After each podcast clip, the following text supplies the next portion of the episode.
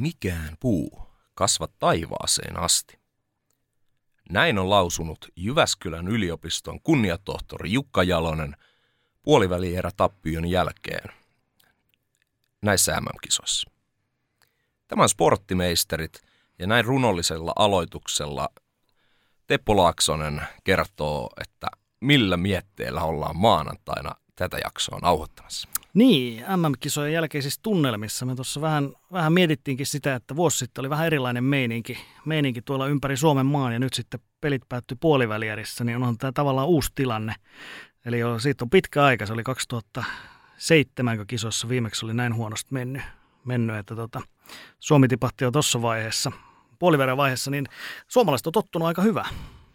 Joo, nyt ollaan varsinkin nämä viime vuodet, 19, 22, niin kyllä tässä nyt on makeaa saatu mahan täydeltä ja se on ehkä näkynyt nyt, kuten ollaan puhuttu niin kuin noissa viime lämmönlätkän jaksoissa, niin ei, kyllä mulle niin tämä kopopasta kisat, niin mua ei edes harmittanut ja mä en loppupeissä tota, mä katsoin dartsia silloin, kun Suomi tippui. Meillä oli toinen puhelimella näyttö kyllä lätkääkin, mutta oma kiinnostus oli dartsissa ja se, että nyt viikonloppuna myös Saksan ylpeys, se, että Saksa taisteli tuolla M-finaalissa, niin Saksan ylpeys oli sitten valottamassa Olympiastadionin, ja siitä puhutaan varmaan sitten jakson loppupuolella lisää vielä, mutta äh, oma katse, omat katseet ja korvat on kiinnittynyt vähän muualle.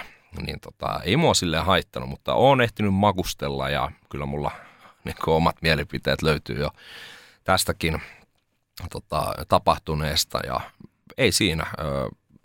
Se on nyt 2023 on siis ollut ensimmäinen kerta historiassa, kun leijonat, naisleijonat, nuoret leijonat ja pikkuleijonat on jäänyt kaikki ulos MM-kisojen mitalipeleistä. Mm. Niin tämä on historiallinen vuosi, jos tämä oli, nämä oli historialliset kisat siitä, että äh, ei ole kahta kertaa aikuisten MM-kisoja pidetty samassa kaupungissa kahdesti.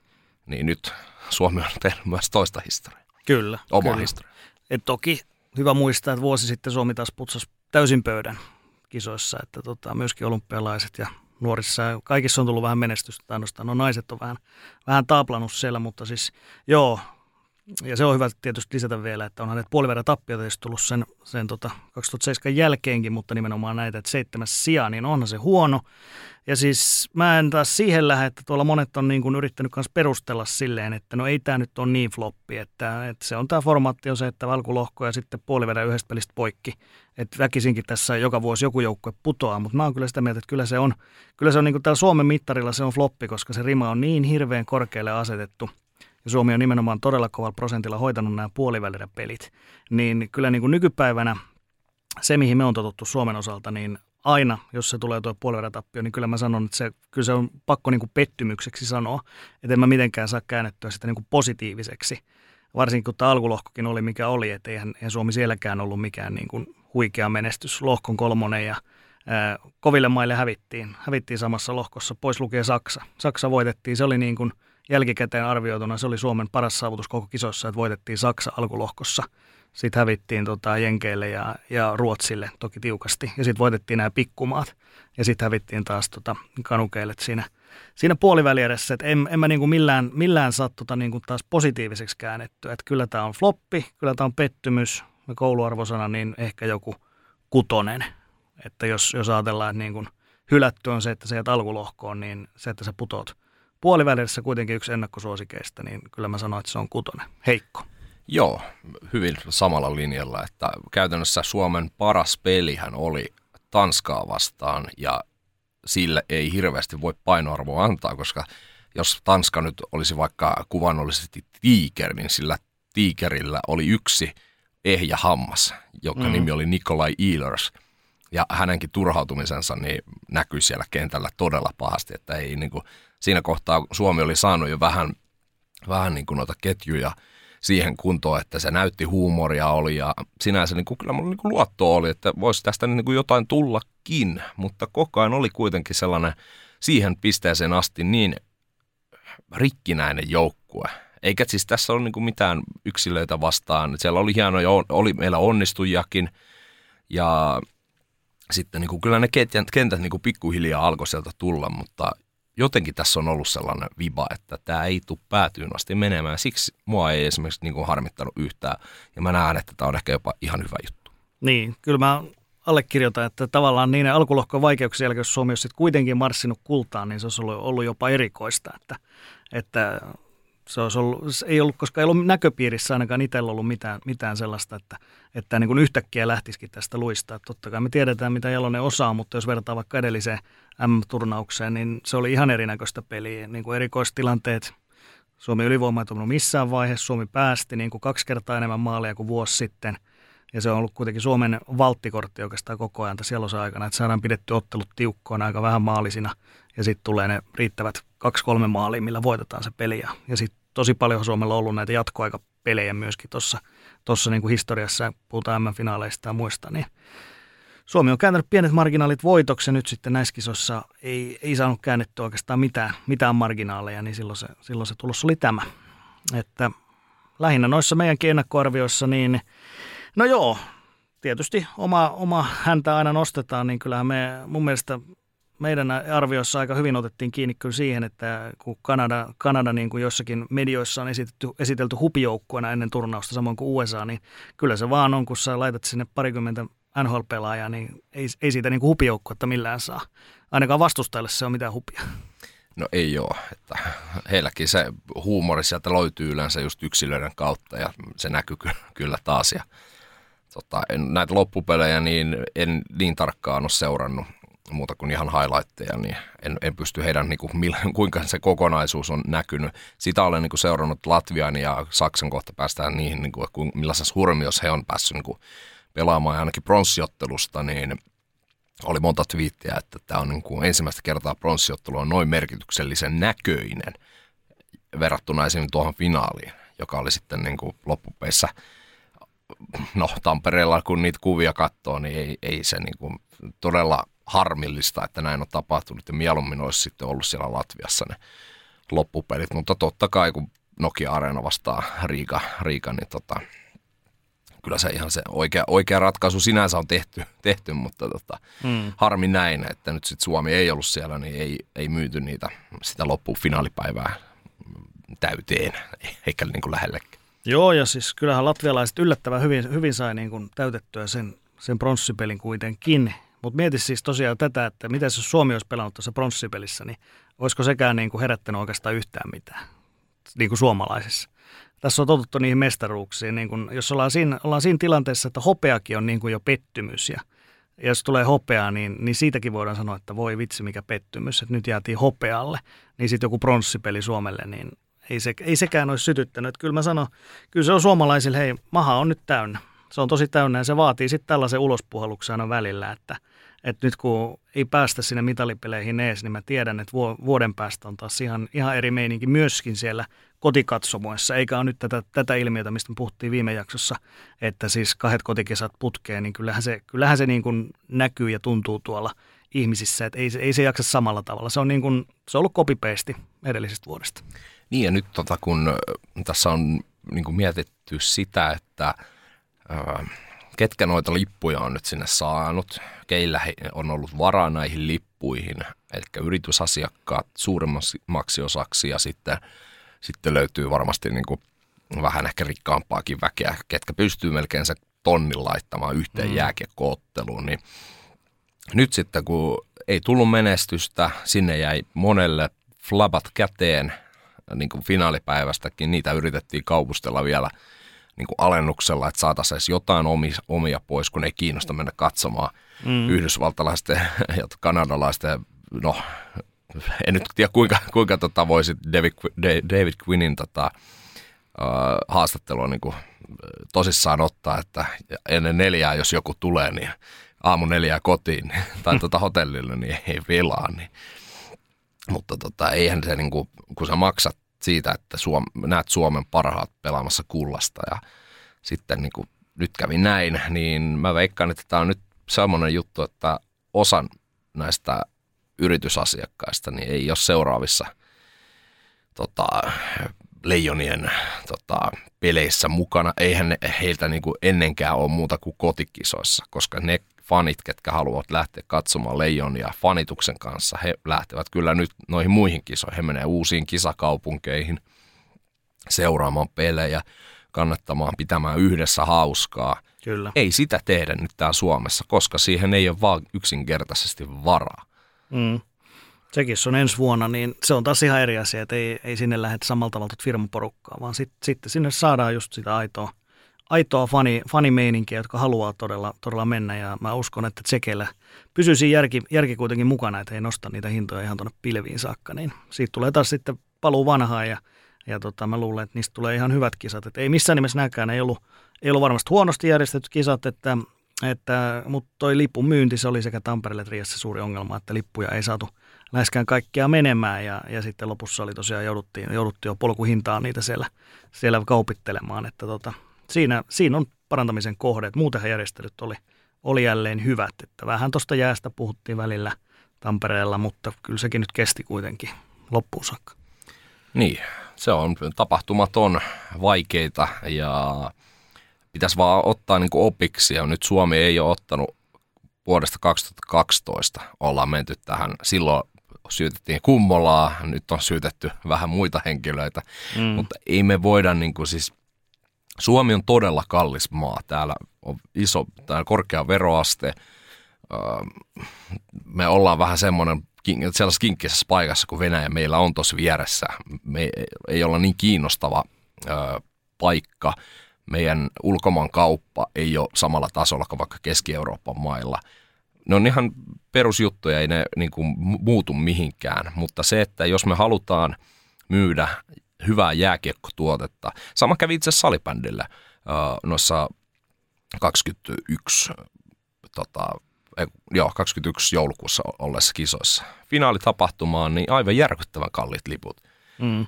Ei ollut täynnä ja sitten vähän tunnelma oli sielläkin semmoinen, siellä tuskin oli niin paljon yritysasiakkaita kuin tuossa tota, Leijonien peleissä, mutta niin kuin ei, että halutaanko me oikeasti se, että yritykset ostaa ne liput, jakaa ne sellaisille ihmisille, ketkä käy ottamassa kuvan, kuvan niin kuin, tota, porukalla ja syö siellä katkarapuskoogenia ja siihen päälle tota, vetämät halpaa skumppaa siellä niin kuin saunaosastolla. Ja tulevat katsomaan vaan siihen peliin, kun jos Suomi tekee maaleja, mutta jos Suomi on 2-0 häviöllä, niin lähtevät takaisin pois sieltä. Ja sitten on katsomot sen jälkeen taas tyhjänä. Mm. Ja, niin vai halutaanko me se, että siellä innostetaan nuoria lapsia liikkumaan, harrastamaan, tavoittelemaan vaikka jääkiekko-ammattilaisuutta. Se ei tarkoita, että kaikista tulee, koska ei kaikista nuorista, ketkä tuolla katsoo pelejä, niin ei heistä tule ammattilaisia, mutta he voi saada sen liikunnan kipinä. Niin nyt he ovatkin kotona öö, syömässä sipsiä siellä niin kuin sohvalla, ja sitten jos peli menee huonosti, niin sitten vaihtavat vaikka tietokoneelle ja menevät pelaamaan sitä. Mm. Kun ne voisi olla siellä katsomassa niitä idoleitaan paikan päällä huokeaan hintaan. Niin. Ja vaikka se olisi niinku ihan pelkästään, niinku, totta kai ne hyvät paikat pitää maksaa, koska ei kukaan menisi samalla hinnalla sitten yläkatsomaan. Mutta se lippujen hinnat pitäisi sitä. Niin, ja se pitäisi olla niinku lahja kyllä Jääkiekkoliitolla varaa siihen, Suomen Jääkiekkoliitolla, että ihan oikeasti voidaan niin kuin antaa siellä. Että Jääkiekkoliitto lunastaa osa lippuja ja sitten niitä voidaan antaa näille junnuille, vaikka niin, että saadaan kattava kattaus sieltä niin kuin eri puolilta Suomea kutsutaan junioreita, että tulkaa katsoa peliä. Tässä on lippu.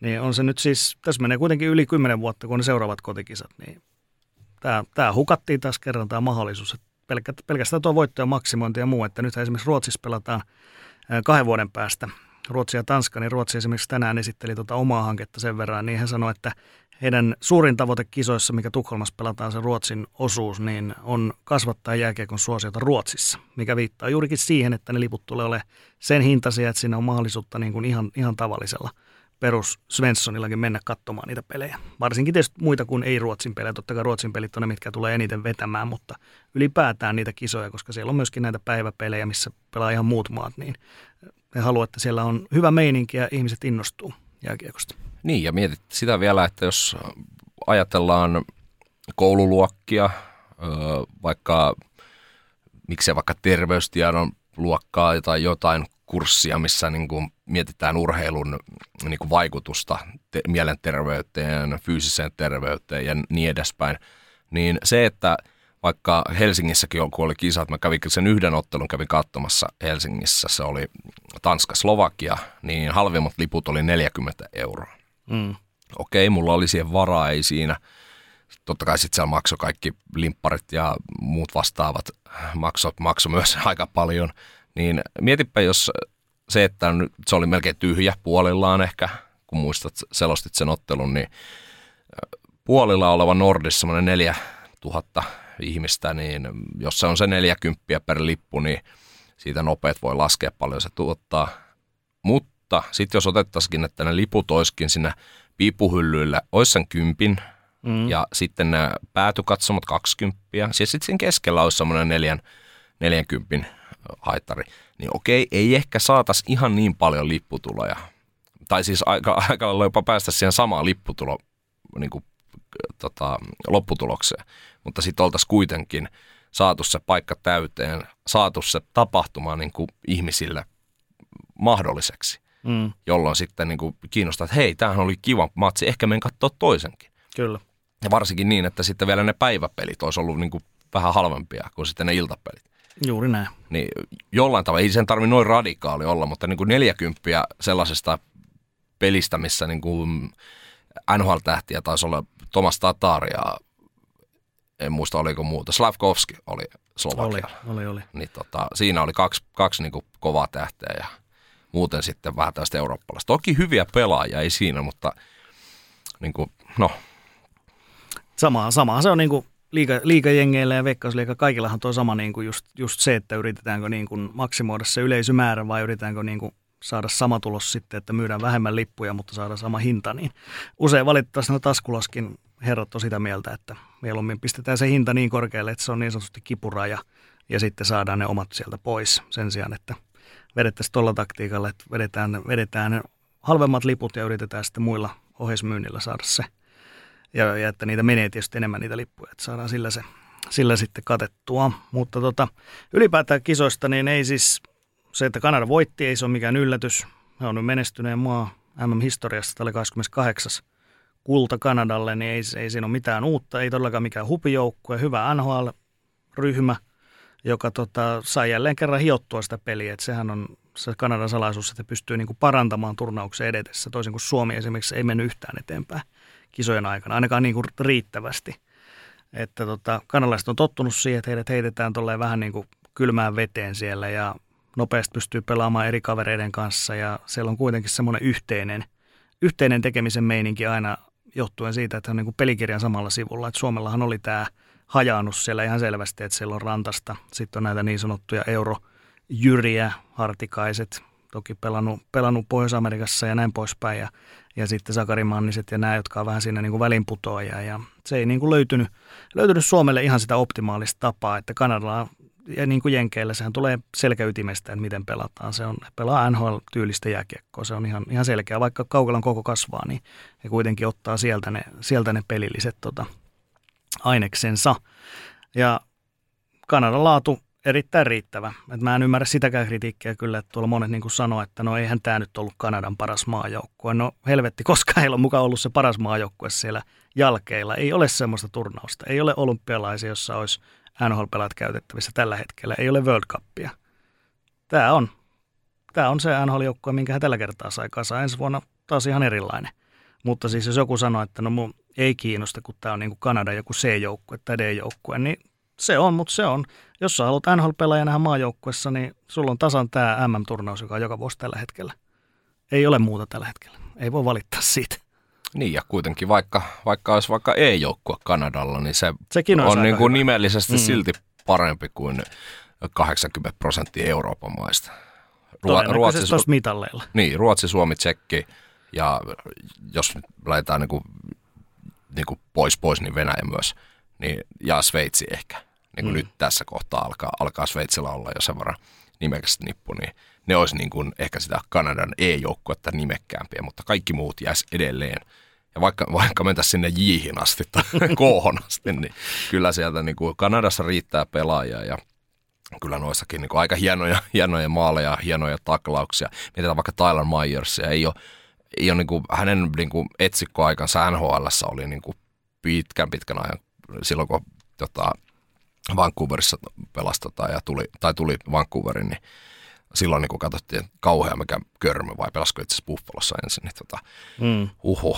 Et, ja nyt silti, ja pystyy niin samalla tyylillä dominoimaan edelleen siniviivaa. Ihan yhtä hyvin kuin sitten joku muukin toinen NHL-pelaaja. Että jos on vaan niin kuin se laajuus ja NHL-pelaajien taso ylipäätänsä, niin se, se vaan näkyy tuolla aika hyvin. Joo, et se, se ei poista sitä faktaa, että mielellään me haluttaisiin tämmöinen turnaus, missä olisi niin kuin kaikilta parat. Eihän Suomellakaan, me halutaan semmoinen turnaus, että siellä olisi saman aikaan Rantanen ja Barkovi ja Laine ja kaikki, mutta tällä hetkellä sitä ei ole. Toivotaan, että se joskus tulee ja sitten päästään niin kuin mittaamaan niitä, mutta se on kanssa ihan sam- selkeää, että ei sellaista voi niin kuin joka vuosi taas järjestää, koska NHL on omat aikataulunsa ja ei siinä, se ei tule mihinkään muuttumaan, että ei, ei tulla sellaista näkemään, että, että MM-kisat pelattaisiin vaikka NHL-kauden jälkeen tai sitten vaikka niin kuin ennen seuraavan kiekkokauden alkua joskus elokuussa, että se ei myöskään tule toteutua, että MM-kisat on tällä paikalla, NHL on oma kalenterinsa ja mun mielestä siis tuohon valitukseen taas se, että siis koko ajan MM-kisat on mennyt, siirtynyt eteenpäin kalenterillisesti. Ja joka vuosi siellä on enemmän mahdollisuuksia saada NHL-pelaaja myöskin nythän me saatiin niin kuin vielä ennen konferenssi, konferenssifinaaleistakin taisi tulla vielä jopa joitakin pelaajia mukaan tonne. Tai just siinä niin kuin konferenssifinaaleja edeltävässä vaiheessa, että me ollaan niin, kuin niin loppu NHL-kaudessa jo, että sieltäkin vielä, vielä voidaan saada tarvittaessa pelaajia mukaan, ketkä on halukkaita mukaan. Niin en mä niin kuin valittaisi, että jos siellä on niin kuin neljän parhaan NHL-joukkueen pelaajat tällä kaudella, jotka ei voi osallistua missään nimessä, niin en mä näkisi, että se on kovin huono tilanne. Niin, oikeasti New Jersey tippui tokalla kierroksella, sieltä tuli Sveitsillä isot avut – no, kävi miten kävi ja näin poispäin, mutta Euroopan joukkueella on tosi hyvä asia. On, siis on. mehän saadaan, niin kuin, ja se, se tekee myös just, niin kuin kohta päästään noin kuuntelijakysymyksiin jopa tuohon ensimmäiseen. Voitaisiin ehkä ottaakin Voidaan se. ottaa, joo. Otetaan heti tämä ensimmäinen kuuntelijakysymys, eli Täältä tämmöinen, että mikä mahdollisti Latvian ja Saksan nousun MM-kisat huipulle ja huip, huipulle oli laittu lainauksiin. Miksi Sveitsi kyykkäsi taas tosi paikassa, niin tämä vaan se, että kun konferenssifinaalien jälkeen, ei, ei, anteeksi, ennen konferenssifinaaleja tippu New Jersey tulee, ja sieltä napsahtaa Nico Hishierit, Siegenthalerit, käytännössä niin kuin, jos olisi Jenkeille vielä hyvin käynyt, niin Jack Hughes olisi sanonut, että hän, hän muuten tulee – Mm. Ja siellä olisi Jenkeillä varmasti niin kuin sanottu, että tervetuloa vaan mukaan messi. Niin eurooppalaiselle joukkueelle tämä tarkoittaa sitä, että niin kuin Suomihan on nyt vähän jättäytynyt jo pois tästä, että Suomen jalosen joukkue on laitettu valmiiksi ennen kisoja. Tervetuloa, tämä on meidän joukkue.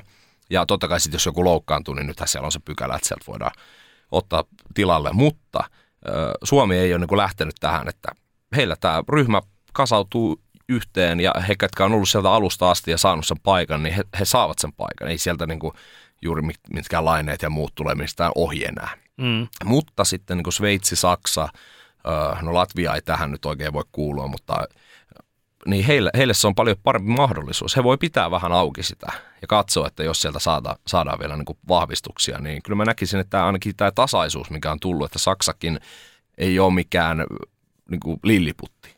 Ei ole. Niin Ei, se, on, se on mun mielestä niin kuin siitä kiinni, että heilläkin niin kuin tämä mahdollisuus on. Ja Sveitsille nuo pelaajat on huikeita. Mutta Teppo osaa nyt vastata varmaan, että miksi Sveitsi kyyhkäs sitten taas. Niin, jos me vastataan siihen eka, niin joo, se on, mitä me ennakoitiin viimeksi, niin Sveitsi on itse pahin vihollinen itselleen. Ja niin he oli taas. Fischer valitsi maalivahdin, joka oli, oli niin kuin etukäteen suurempi arvotus, eli Mayerin, vaikka siellä olisi ollut mahdollista valita Zenon, niin hän valitsi sen taas sen väärän. Ihan niin kuin vuosi sitten, hän valitsee aina sen väärän ja kohta ei valitse kyllä enää yhtään mitään, mitään Fischeria, että hänellä, hänellä näitä puoliverran tappioita on jo niin paljon, mutta se on, toi, se on pelkästään tuo ennakkosuosikin asema. Ja sitten kyllähän nuo tasoerot on pienentynyt hirveästi, että ei mekään siis, kun me ennakoitiin tuota paria, niin ei mekään Saksaan siis uskottu, koska Sveitsi oli niin vakuuttava koko ajan, mutta kuitenkin, jos sulle sattuu se huonompi ilta, huonompi peli, niin kyllä sä häviit näissä kisoissa nykyisellään. Et se ei ole enää silleen, että sä puolivedessä voit vaan niinku rallatella jatkoon, että siinä ei ole mitään vastusta. Saksa oli selvästi valmiimpi, heillä ei ollut mitään hävittävää, heillä ei ollut paineita, heillä oli se voittoputki siinä, neljä voittoa putkeen, vaikka ne oli näitä pikkumaita vastaan. Et se on hyvä huomioida kanssa, että Saksa pää, sai sen niinku moottorin käyntiin, kun he pääsivät pelaamaan näitä pieniä maita vastaan. Ja he oli niinku ihan, ihan valtavan hyvä siinä puolivälin ottelussa versus Suomi, joka niin ikään pelasi näitä pienempiä maita vastaan, mutta Suomi ei ollut yhtään niin kuin samalla tasolla taas siinä omassa puolivälierässä. Et Saksalla todella hyvä nousujohtainen turnaus ja finaalipaikka. Sitten kaadettiin jenkit vielä tuossa välierässä, niin ää, kyllähän sekin ne marginaalit on ihan älyttömän pienet, että siis se, että mekään ei uskottu Saksaan puolivälissä, mutta on yhtäkkiä hopealla, niin kertoo siitä, että se on niin kuin kaksi, kaksi huippupeliä, niin se on mahdollista. Se on mahdollista Saksalle, se on mahdollista Latvialle, se olisi mahdollista myöskin parille muulle joukkueelle tuolla vielä. Esimerkiksi Slovakia jäi nyt kokonaan ulkopuolelle. Latvia ohitti heidät viime hetkellä. He voitti Sveitsin viimeisessä alkulohkopelissä ja se nosti Latvian Slovakian edellä. Mutta yhtä hyvin Slovakia voisi nyt olla niin kuin pronssimitalisti tai hopeamitalisti. Et näin, näin pienistä eroista me puhutaan tuolla niin kuin ihan näiden top 8, no nyt voidaan sanoa jo top 9 maiden osalta. Et meillä on niin kuin yhdeksän maata jopa tällä hetkellä jo, jopa ilman Venäjää, jotka kaikki voi periaatteessa olla siellä finaalissa.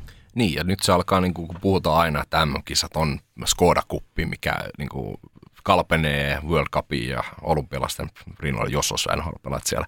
Niin joo, mutta nyt alkaa just tämä tasaisuus olla hyväksi. Toki se, että meillä on nyt ensi kerralla tulee taas Puola ja Iso-Britannia, Unkari ja, Unkarin ja tota, Slovenian. Slovenian tilalle, niin se siellä alhaalla on edelleen niin kuin vähän niitä turhiakin pelejä, mutta sitten taas niin kuin näen, että kyllä nyt niin kuin toi seitsemän peliä, niin kyllähän se niin kuin tilausta on varsinkin suomalaisfaneille, niin kyllä mä uskon, että tosi moni Leijona-fani katsoo kaikki pelit.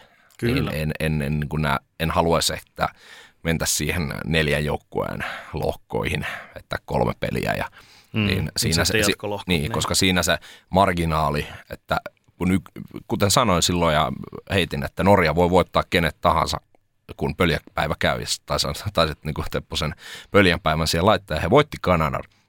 Niin mitä jos tämmöinen skenaario olisi, että jos on ne neljän joukkueen lohkot ja kaksi menee aina eteenpäin, niin Norja, Suomi, Kanada ja sanotaan vaikka, että Tsekki on olleet samassa lohkossa. Ja Norja voittaa Kanadan ja Norja voittaa Tsekin – tai, tai jos vaikka Slovakia olisi siinä, niin Norja olisikin Suomen kanssa menossa jatkoon silloin.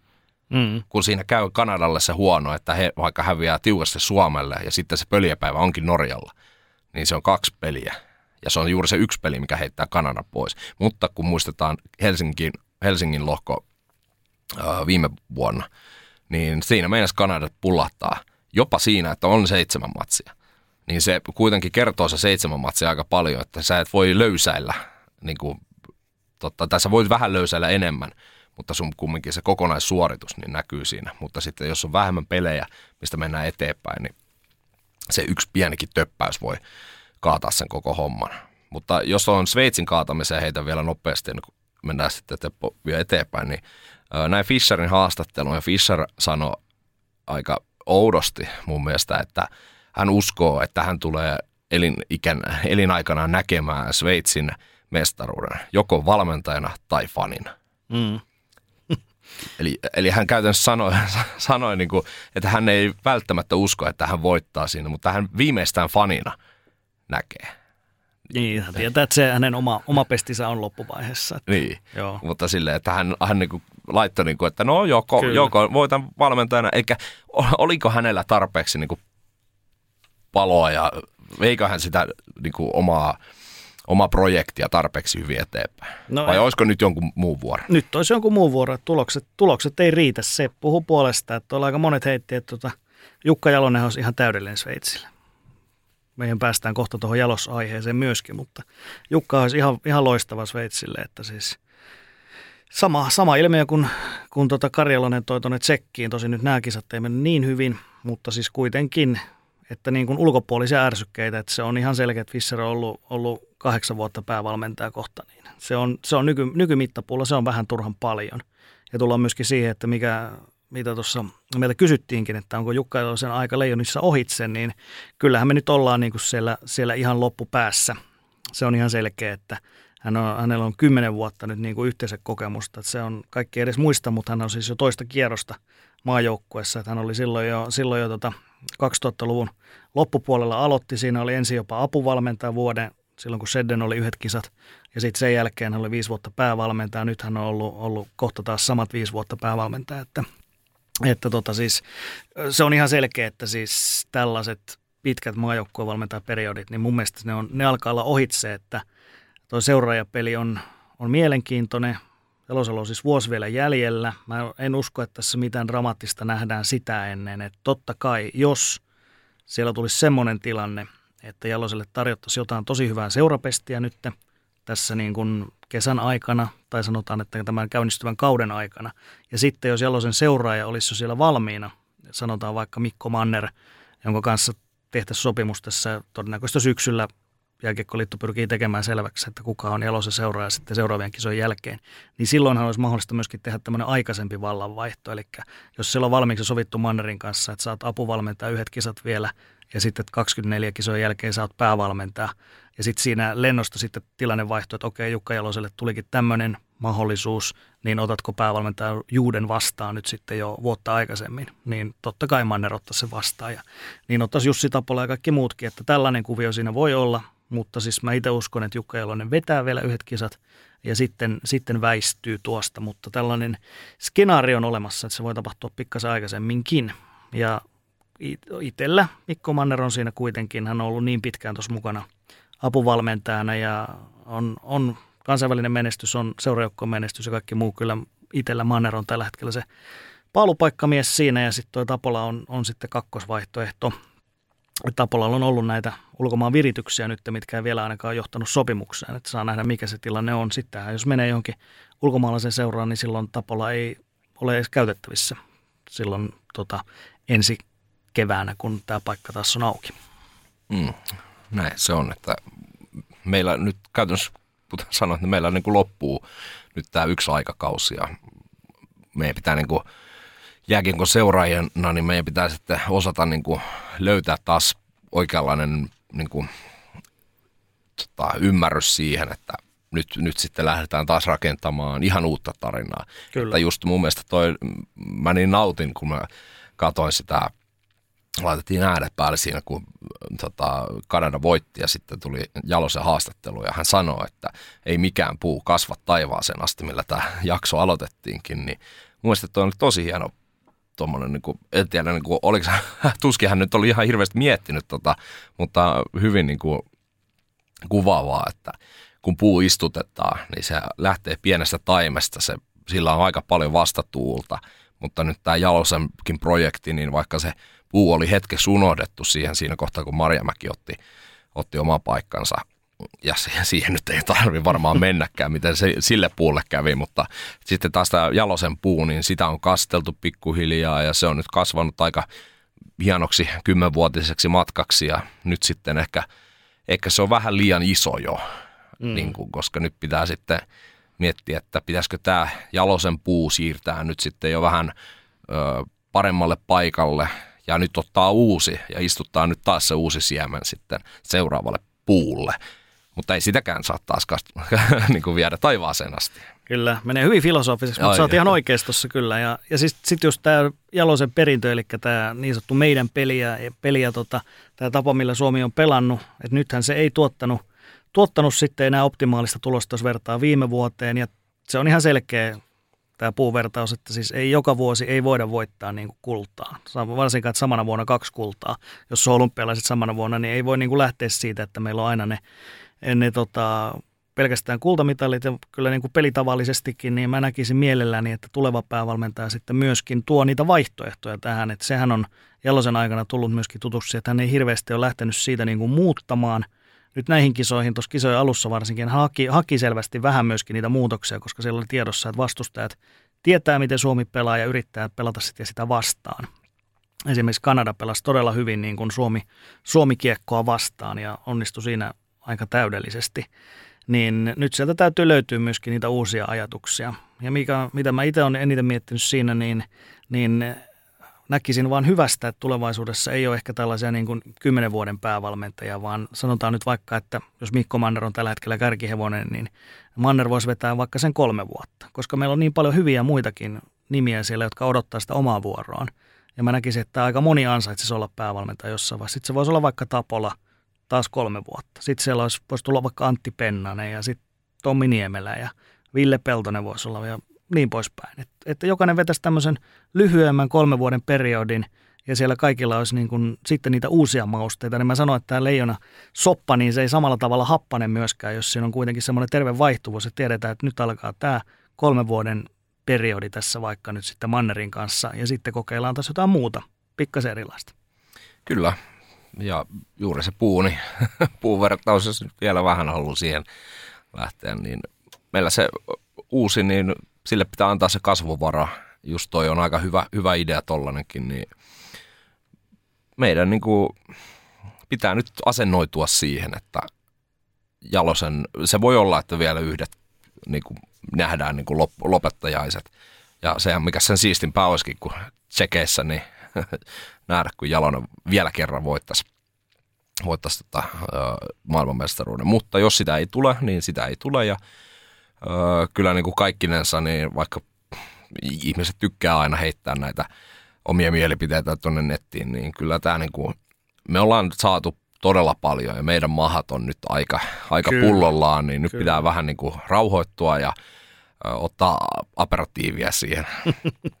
Joo, Jukka Jalonen on kaikki aikoja suomalaisvalmentaja, ei siitä, siitä ei pääse niin kuin mihinkään, eikä se, se tule niin kuin aika päiviin vaihtumaan se asema mihinkään, että, että kyllä mä niin kuin ennen kaikkea annan, annan loputonta respektiä hänelle ja, ja niin kuin toivotaan, että tuo viimeinen kisarupea menee hyvin, mutta toisaalta jos hänelle tulisi tämmöinen houkuttava seuraamahdollisuus, hän on itse puhunut näistä NHL-mahdollisuuksista sun muista, jos se yksi pieni mahdollisuus siellä tulee tässä niin kuin tämän vuoden aikana – niin, niin ehdottomasti olen valmis hänet myöskin päästämään. Niin. Ja nyt heti korjaan, siis otamme digestiivin tähän. Digestiivi, joo, kyllä. ja operatiivi otetaan ennen hateria digestiivi. Niin se on semmoinen väli, väli, väli semmoinen, joo. Niin, kyllä, sitten niin, se jatkuu vielä joo. sen jälkeen, just näin. Tärkeää olla termit oikein. Sitten meiltä kysyttiin kanssa, että miksi USAlle ei taaskaan tullut kultaa, vaikka tarjottiin finaalipaikkaa. No tarjottiin, tarjottiin. Saksa, sehän oli äärimmäisen tasainen peli, niin kuin kaikki, jotka olemme sen kattonut, niin sehän me on käyty kaikissa meidän jaksossa läpi, että USA ei ikinä pärjää välierässä, eikä tänäänkään. Että se on vähän sama juttu, kun Sveitsi häviää puolivälierän, niin USA häviää sen välierän.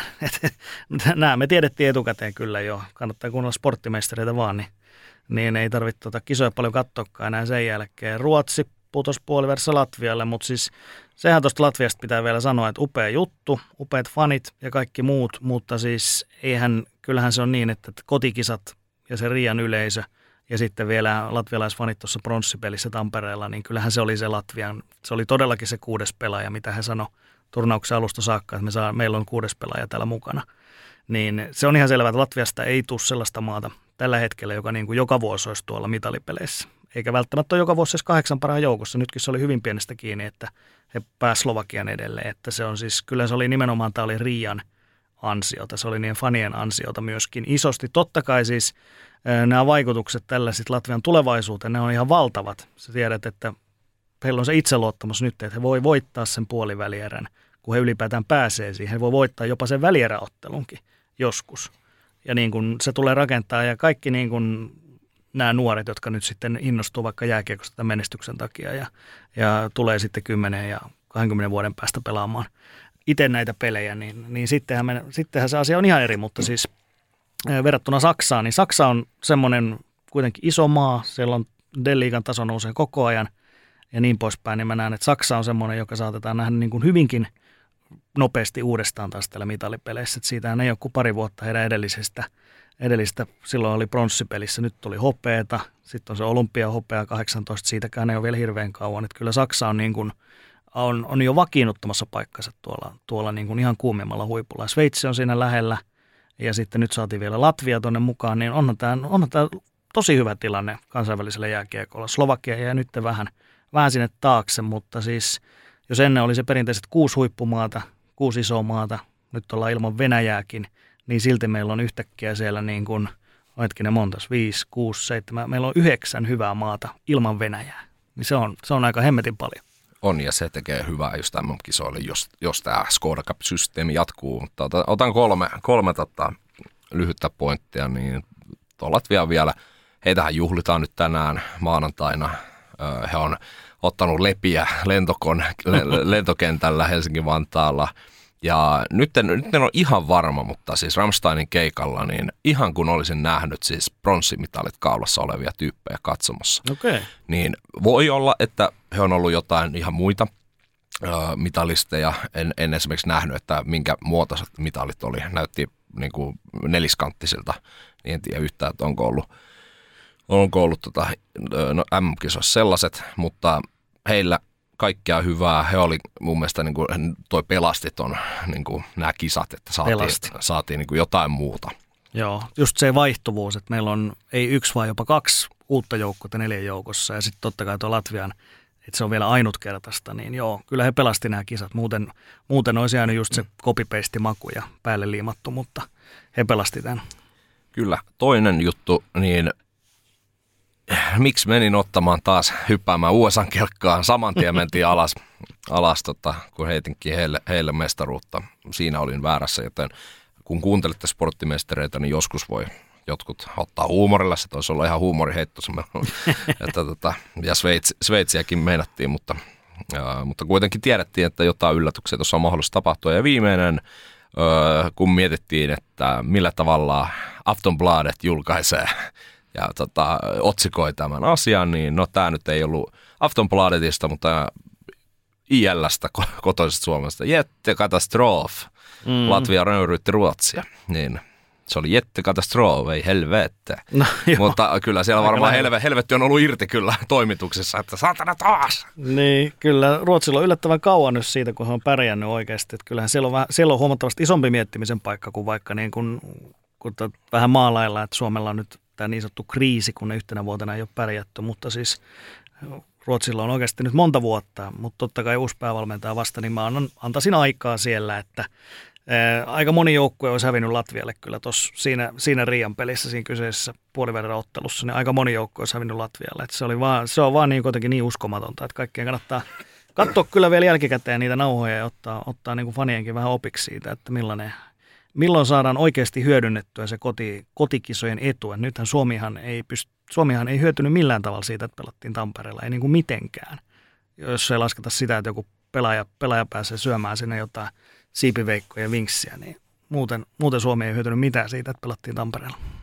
Niin, kyllä tuossa niinku, äh, kun Lärvisen esimerkiksi noita hommia tsiikaa, niin kyllä hänellä oli muutama äh, Instagramissa ainakin storia, että kyllä tämä aika huonolta nyt on näyttänyt, että niin kuin aivan kuollutta, kuollutta se tunnelma on ollut siellä. Että, äh, se, että niin kuin, pakko nyt heittää vielä tuosta viikonlopun Ramstein-keikasta, niin siitä annan plussat niin kuin suomalaisille, kun hehän nyt ei osaa, suurin osa laulaa muuta kuin Du Hastia siellä, niin siis siellä ennen ensimmäistä keikkaa lauantaina, niin ihmiset laittoi aallon liikkeelle sinne mm. kat- olympiastadion katsomaan. Se oli tosi hieno, kun lähti niin kuin koko katsomus sitten lopulta siihen mukaan, niin sellaista en ole ennen nähnyt tota, millään keikalla, niin se oli kyllä siistin näköistä. Ja kyllä niin kuin muuten, muuten niin kuin keikalla oli jengi mukana, mutta toivotaan nyt, että kymmenen vuoden päästä Suomen kotikisat, niin tähän kulttuuriin saadaan nyt jollain tavalla muutos. On se sitten Lärvisen, on se sitten Jääkiekkoliiton johtoportaan vaihtuminen paljon niin kuin kuluttajaystävällisemmäksi ja ymmärtäväisemmäksi tai sitten ihan joku muu syy, mutta kyllä tässä nyt jotain pitää tehdä. Joo, se on tavallinen, tavallinen fani täytyy olla sitten, sitten keskiössä. Et se on, mä en halua nähdä niin kuin taas kerran tätä samaa ilmiötä, mitä tässä on katsottu nyt. Ja se on todella, oli, oli jo silloin 12-13 kisoissa, että liput on liian kalliita. Niin jos se ongelma on se, että liput on liian kalliita, että saa myytyä niille tavallisille ihmisille, niin mulla on aika helppo ratkaisu siihen. ei, se, ei, se ole, ei se voi olla niin vaikeaa. Kuka sä aina sanoo, että ei voi olla niin vaikeaa? En, en muista. se on tota... lentävä lause, että ei voi olla niin vaikeaa. Joo. No, no, mutta meillä ei, ei voi olla niin vaikeaa, etteikö me voitaisiin ottaa pikku tauko tähän ennen kuin mennään toisiin aiheisiin. Tai no sinänsä pystytään vähän samassakin aiheessa, mutta onko, onko Teppo vielä mitään, mitään tästä MM-kisojen? No ei tuosta ehkä pelillisestä ja tapahtumapuolesta, ei, ei tähän näytään, että tota, se, niin kuin me sanottiin, niin toi, toi, että saatiin Latvia ja Saksa tonne neljän joukkoon, niin se pelasti nämä kisat. Et muuten nämä olisi ollut aika tylsät kisat suoraan sanottuna. Ja nyt siis, nyt siis että saatiin sinne, saatiin sinne nämä kaksi hienoa joukkuetta, niin se kertoo meille sen, että, että toi tasoerot kansainvälisellä tasolla on pienet. Ja se kertoo meille Kanadan mestaruus sen, että Kanada on aina, kun siellä on NHL-joukkueessa yli 20 pelaajaa plus NHLstä, niin se tulee menemään pitkälle.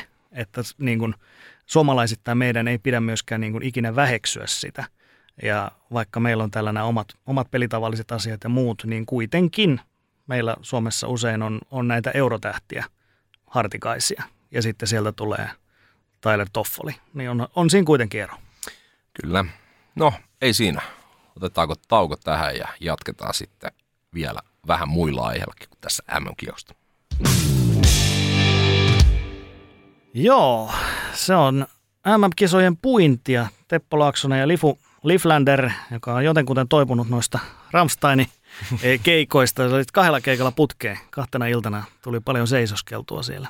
Joo, joo, no jos me nyt käydään se, se homma tähän, tähän väli, välimaastoon, niin tota, joo, ei laskin nyt tätä eilen, eilen sunnuntaina, niin pahin, pahin putkeen jaloilla oltu, niin se oli kahdeksan tuntia, että siitä noin kello, kello tota 17 niin aamu yhteen, niin tuli oltua pelkästään jaloilla, että ihan, ihan joku lyhyt, lyhyt istuminen siinä saa saattoi olla, mutta siis aivan niin kuin mustat, mustat jalat oli, oli tota, ja oli kyllä kengän, kengän tota, no, ja kaikki mahdolliset niin kuin tonne jalkoihin niin kuin painautunut noin kuvat ja niin kuin tärisiä jalat, kun pääsin lopulta sänkyyn. Ja, mutta tota, nämä, on, nämä on niitä viikonloppuja. Tosi paljon oli vanhoja frendejä. Tutustuin esimerkiksi parin saksalaiseen kaveriin. Siinä oli Mark, oli toisen nimi ja toista en edes muista, mutta heidän kanssaan jauhettiin pitkät tovi ja öö, he kiitteli Suomea ja sanovat, että tämä on hieno paikka. Ja mä sanoin, että Suomessa on paljon kivoja kesäkaupunkeja, että mm. kaikki kaupungit on kivoja kesällä, mutta tulkaapas talvella käymään, että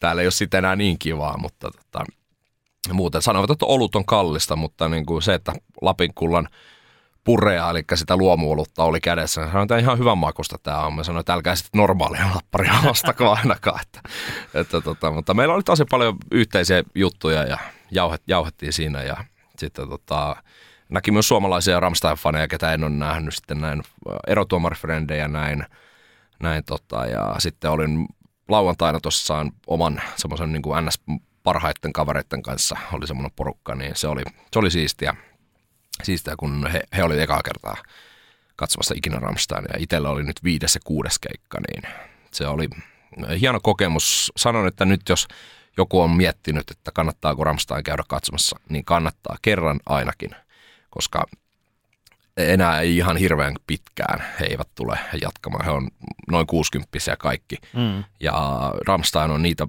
bändejä, kuten on joskus sanonutkin, että heistä kun yksi lopettaa, niin sitten on Ramsteinin taru siinä. Eli he, niin kuin, he on uskollisia sille omalle jutulle ja heillä ei niin kuin, tule vaihtumaan. Uskon näin, että ei tule ikinä vaihtumaan jäseniä, vaan sitten se taru loppuu siihen. Ja, tota, kyllä tuossa on niin kuin, muisteltavaa kerrakseen nyt sitten kavereiden kanssa, kun seuraavan kerran oluella istutaan. Niin, että mitäs, mitäs silloin niin kuin, kaikkea tuli tapahtuneeksi. Mm. Onhan noin siis. Noin on kuitenkin tuommoisia yhdistäviä kokemuksia. Paljon, paljonko sielläkin oli kahtena iltana aika, aika monta ihmistä siis oli, vaikka siis oli varmasti paljon samoja niin kuin sinä, että olit molempina iltoina, niin valtava määrä ihmisiä siellä ehti käydä.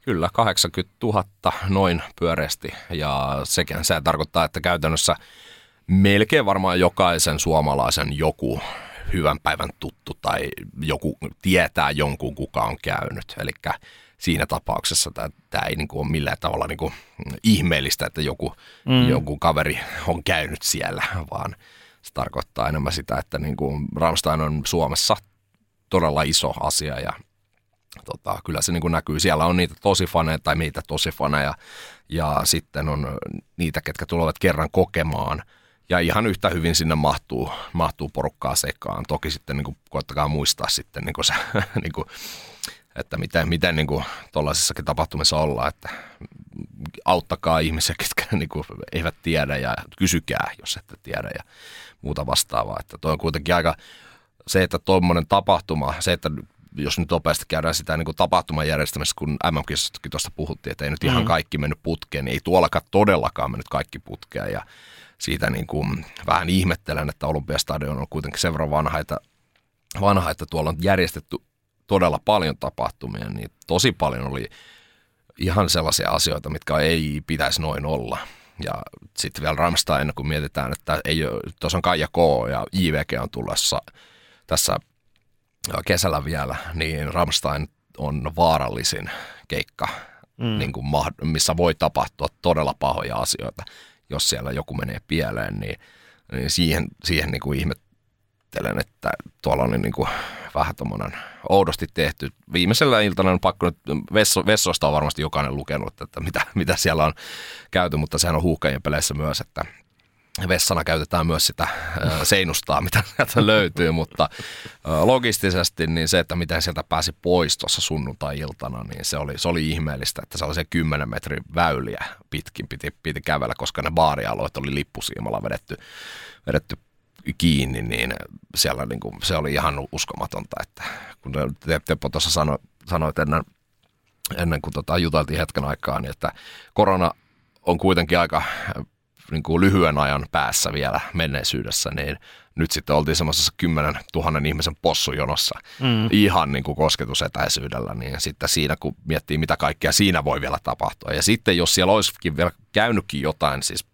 ö, vaarallista, mikä tarkoittaa evakuointia, ei olisi toiminut. Se, että siellä ne vedetään niin kuin lippusiimoilla niin kuin ihmisten kulkureitteja pienemmäksi – Mm. Miksi ne baarit kiinni, se on ihan fine, vettäkää ne baarit lippusiimoilla, mutta se baari edu, baarien edustalla oleva alue, mistä lauantaina pystyy kävelemään suoraan pois, mm. jolloin ihmisillä on tilaa 40 metriä kävellä, niin sun ei tarvi olla ihan kiinni kenässäkään.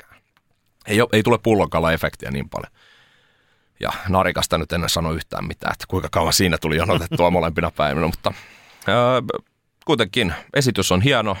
Olen nähnyt ton lavan nyt neljä kertaa. Se on aina yhtä vakuuttava. Olen nähnyt keskeltä permantoa, olen nähnyt kaksi kertaa niin kuin siitä lavan edustalta. Se on vakuuttava. Till Lindemanin ääni on vakuuttava.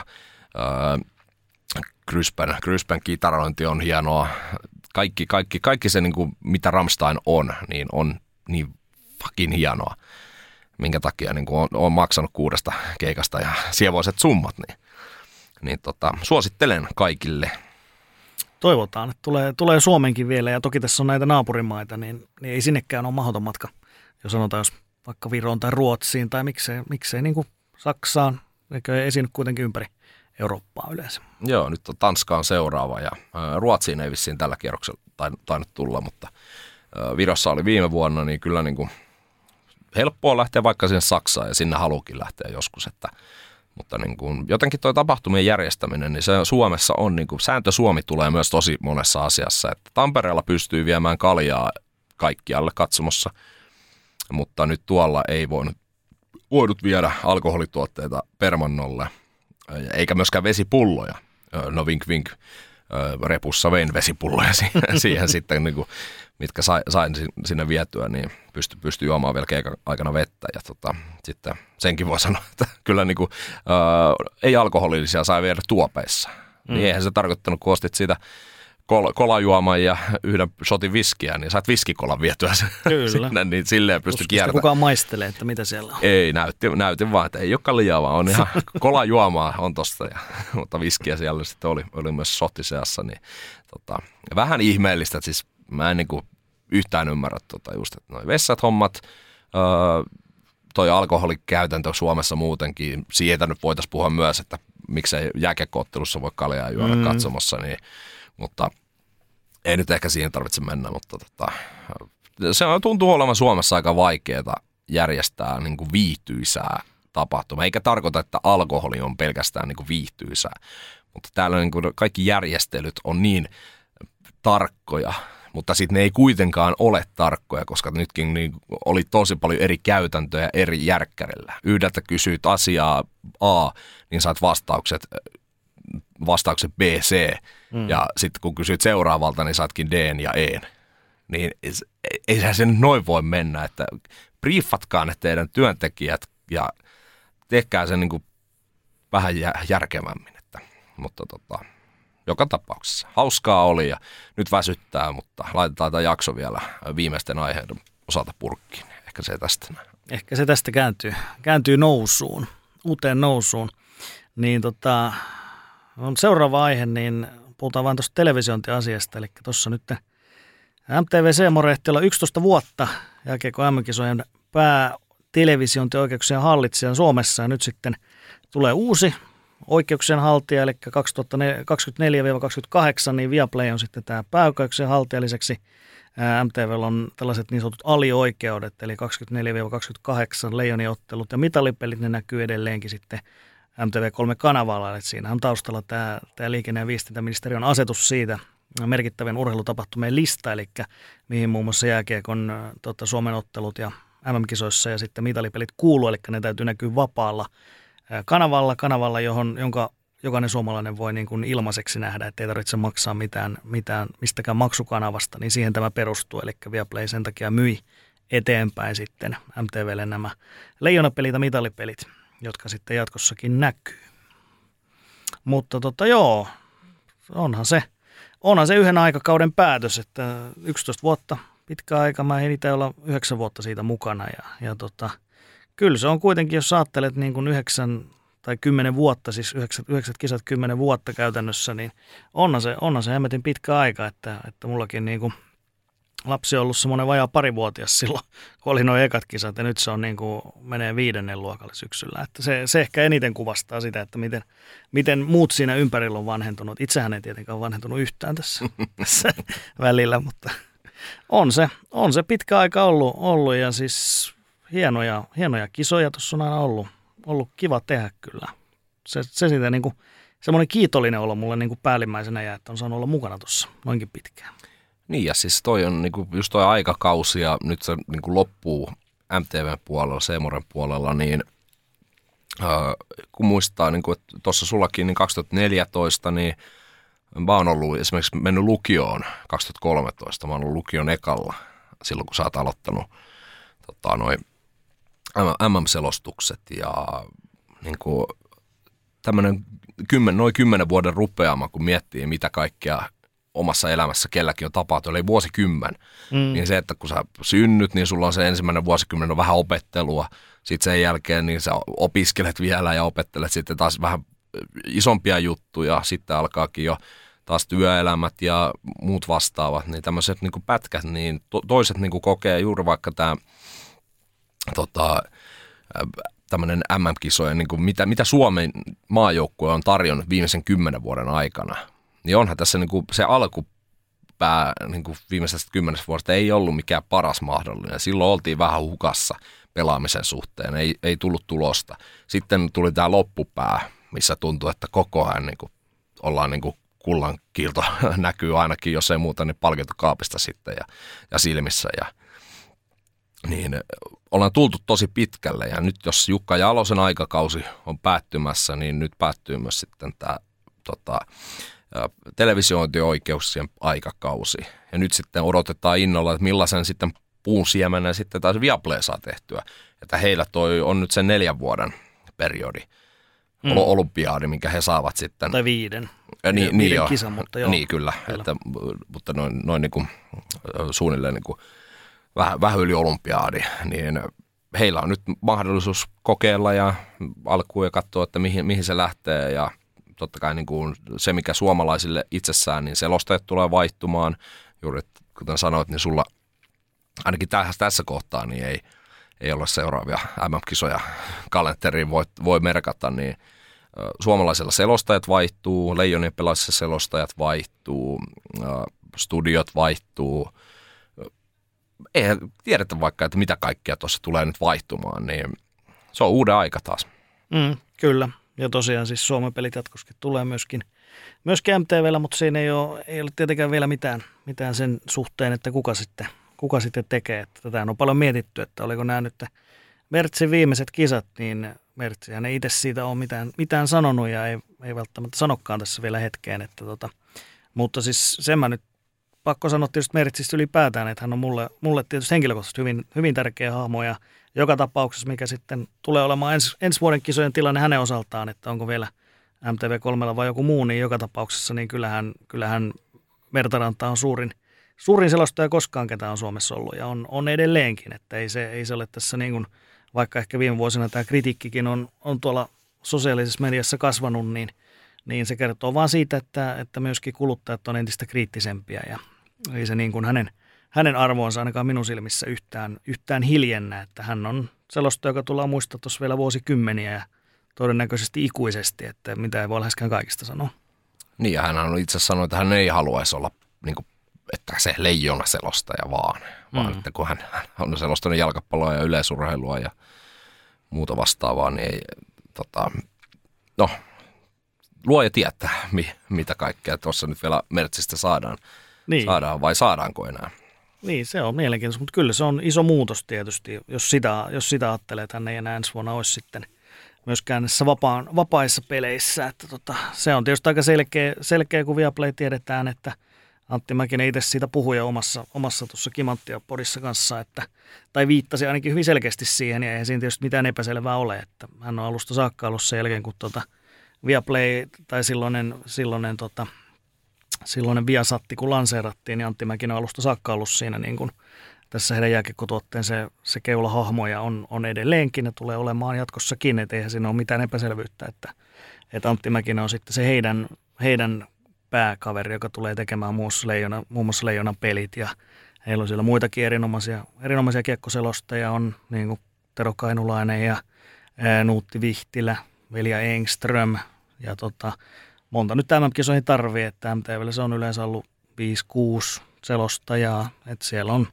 esimerkiksi Mikko Aaltonen on kanssa, kanssa tehnyt paljon enemmän sitten jalkapalloa tuonne tota, Viaplaylle, mutta siis hän on normaalisti, tätä, niin sanotusti päivätyö on hänellä sitten taas jääkiekkopuolella, että hän on, on tota Ilveksen pelejä selostanut jo pitkään ja, ja on siellä sitten vielä muitakin tuolla niin kuin reservissä, että siinä mielessä ei, ei niin kuin – suomalaisen kiekkokuluttajan ei kannata olla huolissa, että kyllähän siellä on todella paljon tekijämiehiä ehdottomasti. Ja sitten kaikki nämä studiot, niin studiot ja muut, mitä siihen ympärille tulee, niin se on, se on ehkä mielenkiintoisinta itselle näin niin kuin ihan kuluttajana ja katsojana on se, että, että lähdetäänkö, heillä on niin kuin nhl jo nyt olemassa, että lähdetäänkö tavallaan tekemään siihen pohjalle, milloin on tehty NHL-studioita, että onko niin kuin samoja asiantuntijoita, studiovetäjiä vai lähdetäänkö niin kuin kokonaan alusta sitten tekemään ihan erillistä tämmöistä – tämmöistä niin kuin MM-juttua, niin, niin se on ehkä se mielenkiintoisin siinä, siinä puolessa, että, että miten, miten sitä lähdetään tekemään, että se tulee olemaan edelleen kuitenkin, kuitenkin näille kaikista isoimmille kiekkokuluttajille, niin kuin myöskin NHL-lähetykset.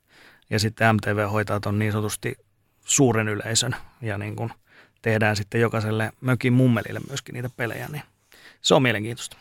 Niin, kyllähän meiltä niin kuin tähän, tähän härmään mahtuu hyvin paljon ihmisiä ja erilaisia, ketkä tykkää eri asioista ja haluaa niin kuin, ö, sitä. Ja nyt jos miettii sen, että se pari miljoonaa on yleensä ollut se M-finaalin, jos Suomi pelaa, niin katsojakunta ja tota, nyt sitten, en sitten tiedä, mikä, mikä sitten tulee olemaan, koska ne jakautuu niin paljon, mutta tota, kuitenkin niin kuin... Niin ei se ainakaan en mä sano, että se kuluttajalle välttämättä huono on, että jos sulla on sitten kaksi vaihtoehtoa siinä, että jos toinen tykkää enemmän vaikka, vaikka tota, Mäkisen tyylistä ja toinen tykkää enemmän sitten vaikka Mertsin tyylistä, että jos siinä on vaikka, esimerkiksi olisi ne kaksi vaihtoehtoa tai sitten mm. Mertsin tilalla joku toinen, niin, niin ei, ei se nyt kuluttajalle huono ainakaan ole, että koska makuja on niin erilaisia ja, ja tota, niin, ei, ei, en mä niin kuin huonona näe sille, sille ihan puhtaasti kuluttajana, että totta kai niin kuin henkilökohtaisesti olen tietysti – olisin voinut tehdä jatkossakin kisoja, mutta tällä hetkellä se nyt menee näin, että, että sitäkin tuossa jotkut on kysellyt, että, että miksi, miksi nyt näin, mutta siis se on, ja Playlla on, on kyllä ihan riittävästi tarjontaa, tarjontaa tuo selostajista, että ei ole niinku sellaista, sellaista tarvetta ei ole itsellä eikä ole heillä, heillä tällä hetkellä, että tässä pitäisi mitään niinku vaihdoksia tehdä, että, että tota, se on, MM-kisat on kuitenkin hyvin pieni sitten kokonaiskattauksessa, että mullakin tulee tällä kaudella joku 140 peliä, niin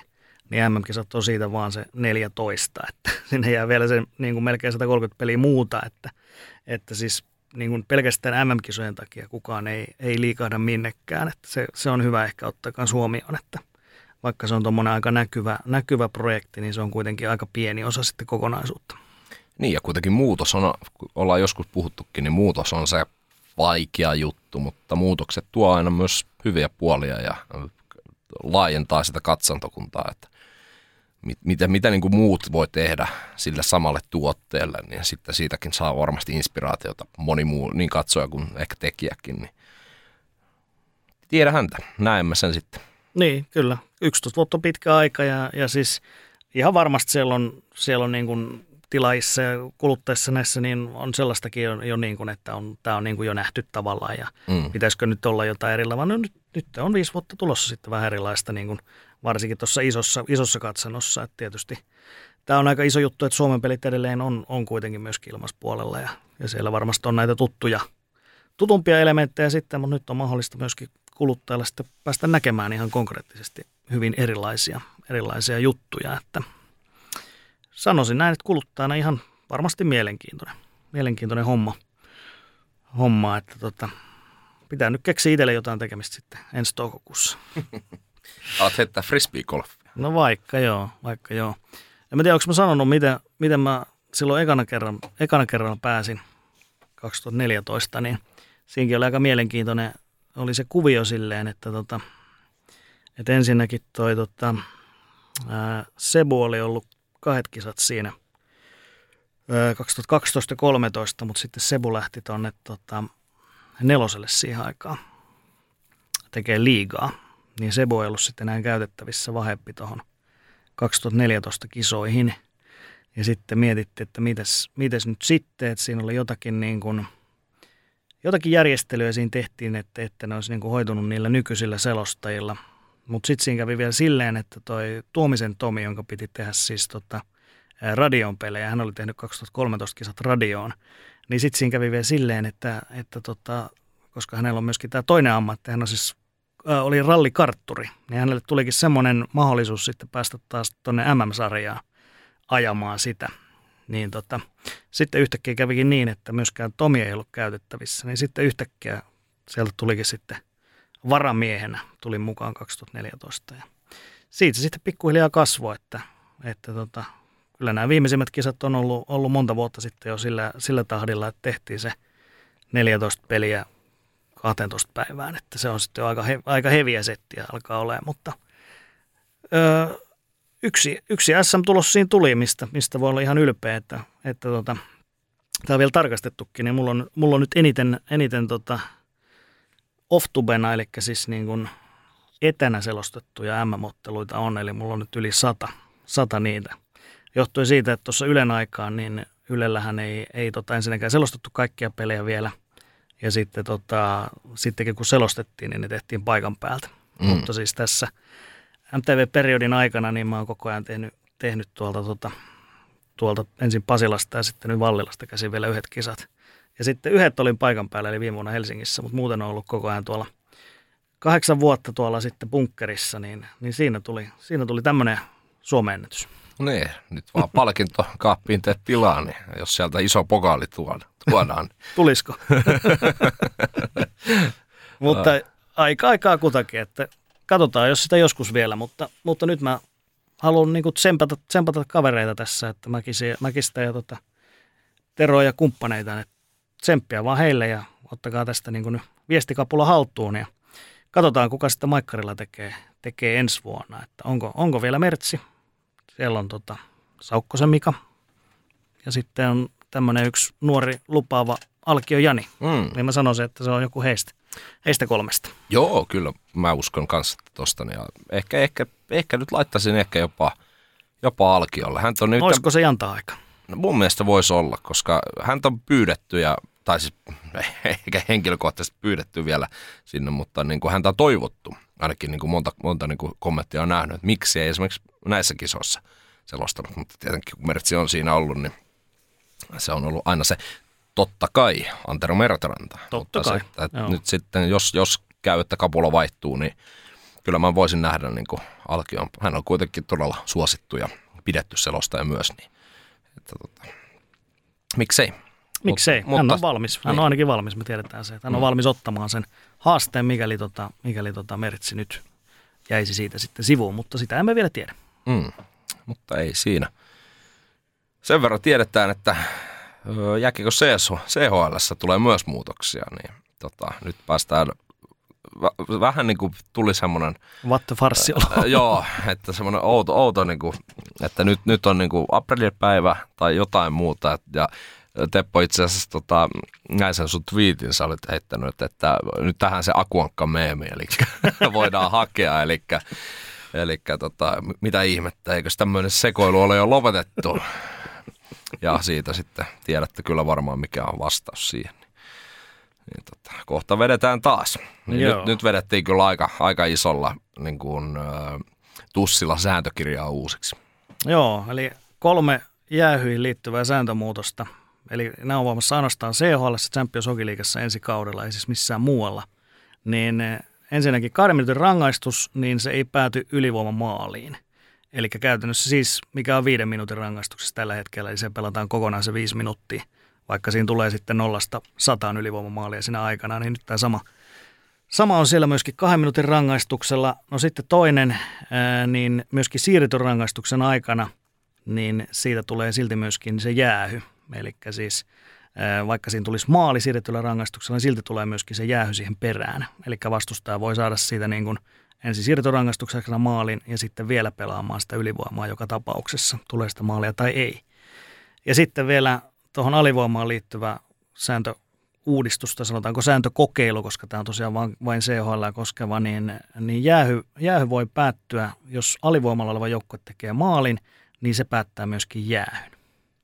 Eli käytännössä koko toi, mikä liittyy tuohon kahden minuutin rangaistuksiin, niin käytännössä koko toi jäähy paletti laitettiin sääntöjen osalta ihan täysin uusiksi, niin mun mielestä nyt ehkä ekana pitää kysyä, että mitä, mitä tällä haetaan? Mitä, mitä tässä, mikä on se tavoite tässä? Se on mun mielestä se, mikä niin kuin eniten, eniten kiinnostaa, koska siis aina jos tehdään tämmöisiä aika isoja muutoksia, jos mietitään jääkiekkoa, niin niitä ei ole kuitenkaan niin hirveästi tehty, että on niin kuin kahden viivan – syötöt on poistettu. Mutta muuten se on aika se sama peruspaletti. Ja sitten jos vaikka muihin lajeihin vertaat siihen, että, että tätä voisi vertaa siihen, että vaikka jalkapallossa uusittaisiin vaikka toi niin korttijärjestelmä ihan kokonaan. Ja no niin kuin, mä ihmettelin, kun tämä tuli tieto näistä, niin Twitterissä vaikka monet oli silleen, että no toihan kuulostaa ihan hyvältä, että no kyllä tämä kannattaa kokeilla, niin mä olin silleen, että niin kuin, okei, okei, mutta, mutta jos sä haluat, että tämä on niin kuin uskottava kilpailu, niin voiko sä niin kuin yhtäkkiä vaan laittaa ihan täysin uudet säännöt, jotka ei voimassa missään muualla? Niin totta kai sä voit, mutta, mutta siis mitä tällä haetaan? Että siis yle, ylipäätään on puhuttu siitä, että nykyään ylivoimapelillä on suurin rangaistus, niin varmaan tuossa se kaunis ajatus on, että jäähyä otettaisiin vähemmän. Koska siis nytten, jos sä otat sen kakkosen, niin vastustaja voi tehdä enemmän maaleja sen aikana ja myöskin siirretty rangaistus, jos tulee, niin sä voit saada siitä niin kuin eka, eka, eka maali siirretty rangaistuksen niin sit sä pääset pelaamaan vielä sen täydet kaksi minuuttia. Ja sä voit tehdä siitä yhdestä, yhdestä rikkeestä, mistä tulee ensin siirretty rangaistus ja sitten toi kakkonen, niin sä voit tehdä vaikka viisi maalia. Niin sehän on sinällään se ajatus on kaunis, että nyt otetaan jatkossa vähemmän jäähyjä, mutta se tuskin toteutuu. Niin silloinhan se on vaan, että se ylivoimamerkitys korostuu entisestään. Ja tasoerot korostuu entisestään, jos sä pystyt niin kuin yhdellä ylivoimalla repimään semmoisen teoriassa niin kuin parin kolmen maalin eron, jos se ennen ollut se yksi maali. Joo.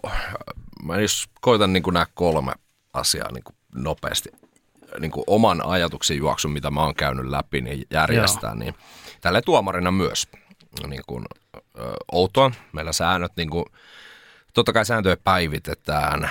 Salibändissä mentiin viiden minuutin rangaistuksesta kahteen plus kahteen minuuttiin, joka menee sitten samalla tavalla kuin jääkiekossa on mennyt muuta kuin nyt tämä CHL-sekoilu. Niin se oli jo vähän semmoinen, että joo, no si- sitä perusteltiin sillä, että se on niin iso se viiden minuutin juttu, koska se jatkuu ja jatkuu ja niin kuin siinä on mahdollisuus, mahdollisuus tehdä niin, mutta se rangaistus on niin kuin annetaan isoista rikkeistä, niin on mm. vähän outo. Mutta jos mennään nyt tämä ensin, ensimmäinen, eli kahden minuutin kestävä ylivoima pelataan aina loppuun, niin joo.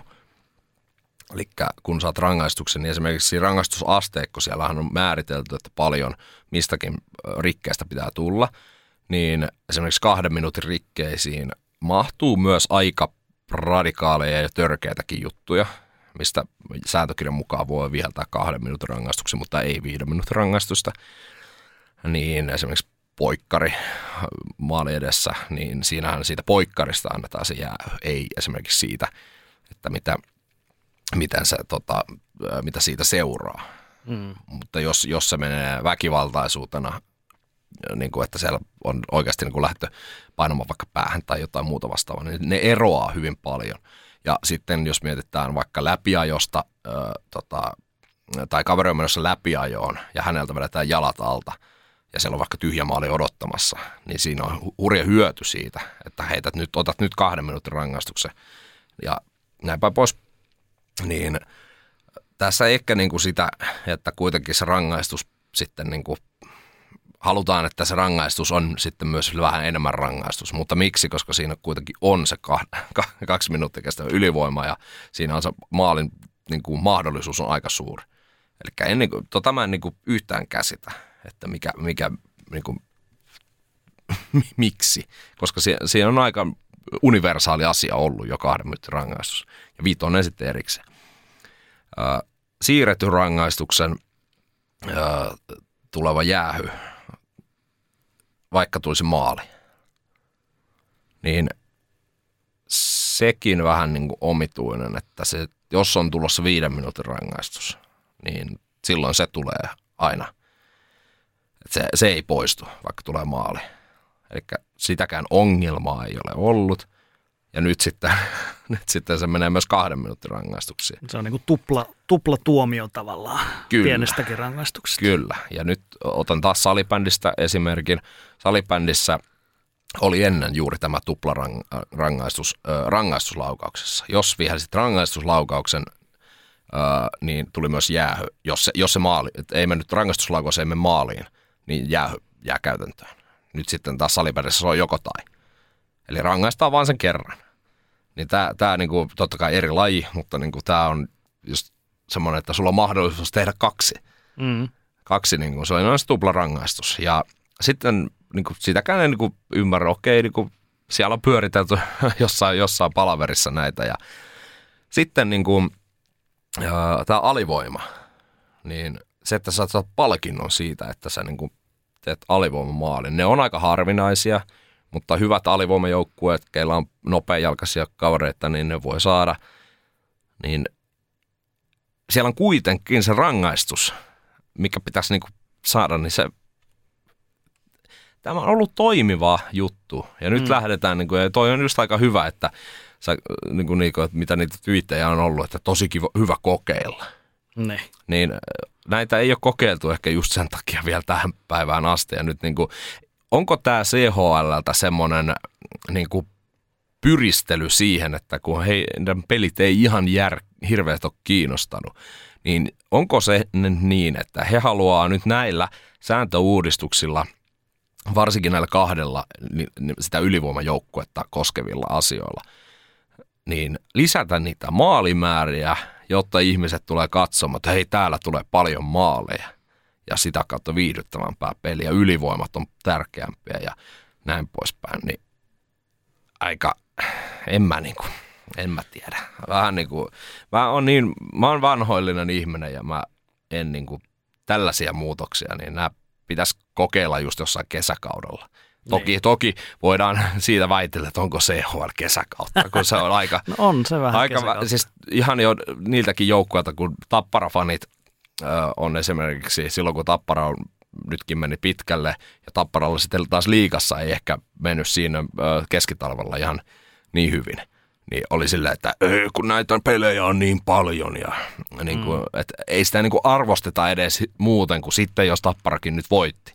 CHL. Sitten ollaan, että hemmeti hyvä sarja ja tappara on terästä ja muut on kaukaa perästä ja perästä ja ollaan Euroopan huippuja. Niin samalla tavalla niin kuin Jyppi on voittanut Euroopan trofin, ei kun, ei kun CHL. Joo, kerran. Äh, niin, Euroopan trofia Jokerit oli finaalissa kerran, mutta niin kuin, kyllä niitä silloin arvostetaan, kun mennään pitkälle, mutta se muuta, no nämä on ylimääräisiä pelejä, että nämä hankaloittaa sitä muuta. Niin nyt tämä on niin kuin vähän, että haluaako nämä niin kuin pitää sellaisen, niin kuin, että onko he niin kuin pelkääkseen sen oman tuotteensa puolesta ja sitten tehdään tämmöisiä niin kuin mukapakolla niin. muutoksia. Niin lähinnä se on aina just se, että muu, tahetaanko tämmöinen erikoisuus tai muutos vaan sen takia, että oltaisiin niin kuin jotenkin erikoisia siellä. Et jos ei niin kuin ole mitään, mitään sellaista niin kuin signaalia, mä en ole ainakaan kuullut semmoista mitään signaalia siihen, että, että olisi niin kuin joku ongelma koettu jääkiekossa esimerkiksi se, että, että tota, jos sä teet ylivoimaalin kymmenessä sekunnissa, että se on joku ongelma, että se pitäisi aina jauhaa se kaksi minuuttia ylivoimaa. Ja että se voit tehdä y- useamman ylivoimamaalin. Siis, koska siis pe- ainoa, mitä minä olen kuullut tässä viimeisten vuosien aikana, just se, että ylivoimalla on liian iso merkitys. Niin nyt, se niin kuin, nyt sitä vielä korostetaan lisää tässä. Että lähdetään niin täysin, täysin vastakkaiseen suuntaan. Ja sitten tota, ää, todellakin tuo tuplarangaistus, että vielä niin kuin rangaistaan, koska kakkonen on myöskin hyvin pieni, hyvin pieni rike joissakin tilanteissa ja tulkinnanvarainen rike, niin tämä johtaa myöskin siihen, mistä mä niin kuin itse mieluiten luopuisin kokonaan siitä, että jatkuvasti niin kuin sitten myöskin tuomareita arvostellaan. Niin nyt kun tuomari antaa yhden kakkosen väärin jostain tämmöisestä niin kuin huitomista ja tökkäämistilanteesta, niin se voi niin kuin ratkaista koko pelin, koska nyt siinä on se siirretty rangaistus, sä voit tehdä maali, nyt sä voit kaksi minuuttia ylivoimaa, niin miten tämä vaikuttaa niin kuin tuomareiden tekemiseen, että rupeat sä niin kuin nyt varomaan sitten, että ei saatana, en mä nyt voi mitenkään viheltä tästä jäähyä, koska siitä tulee niin iso etu tälle toiselle joukkueelle. Ja sitten tuo alivoimajuttu. Eli toinen sääntömuutos sanoo, että jäähyn ottaminen on tosi paha. Sä saat siitä niin kuin tuplarangaistuksia ja, ja niin kuin voit tehdä vaikka kuinka monta maalia sen kahden minuutin aikana.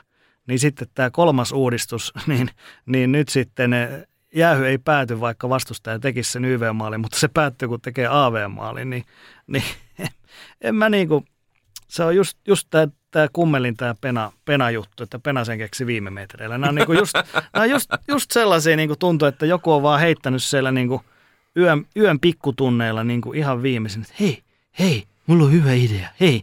Niin en mä niinku taju, taju, miten tämä on mennyt läpi.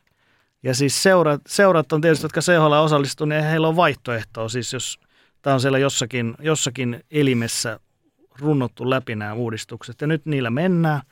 Ja sitten taas mietit tätäkin, että se on pelkästään CHL. Joukko pelaa samalla viikolla sitten, tuossa myöhemmin syksyllä on CHL-peli ja sitten on vaikka pari liigapeliä. Niin miten se niin kun toiseen peliin ihan eri tavalla menee tämä jäähysääntö, sitten taas liigapelissä ihan eri tavalla? Niin, se vaikuttaa pelaajiin, valmennukseen. En tiedä, miten sitten esimerkiksi nämä tällaiset, niin kuin, miten niin kuin se vaikuttaa valmentajan haastoihin, kaikkeen tällaiseen. Ne varmasti niin kuin, hankaloituu, jos, jos niin kuin, siellä niin kuin, lähdetään niin kuin, heittelemään ihan ees takaisin. Ja tuomarit, tuomarit on myös, CHL-tuomarit, niin he tuomaroivat myös kansallisia sarjoja. Itsekin tiedän, että jos, jos niin kuin, joskus noita harkkapelejä tuo, tuomitsin.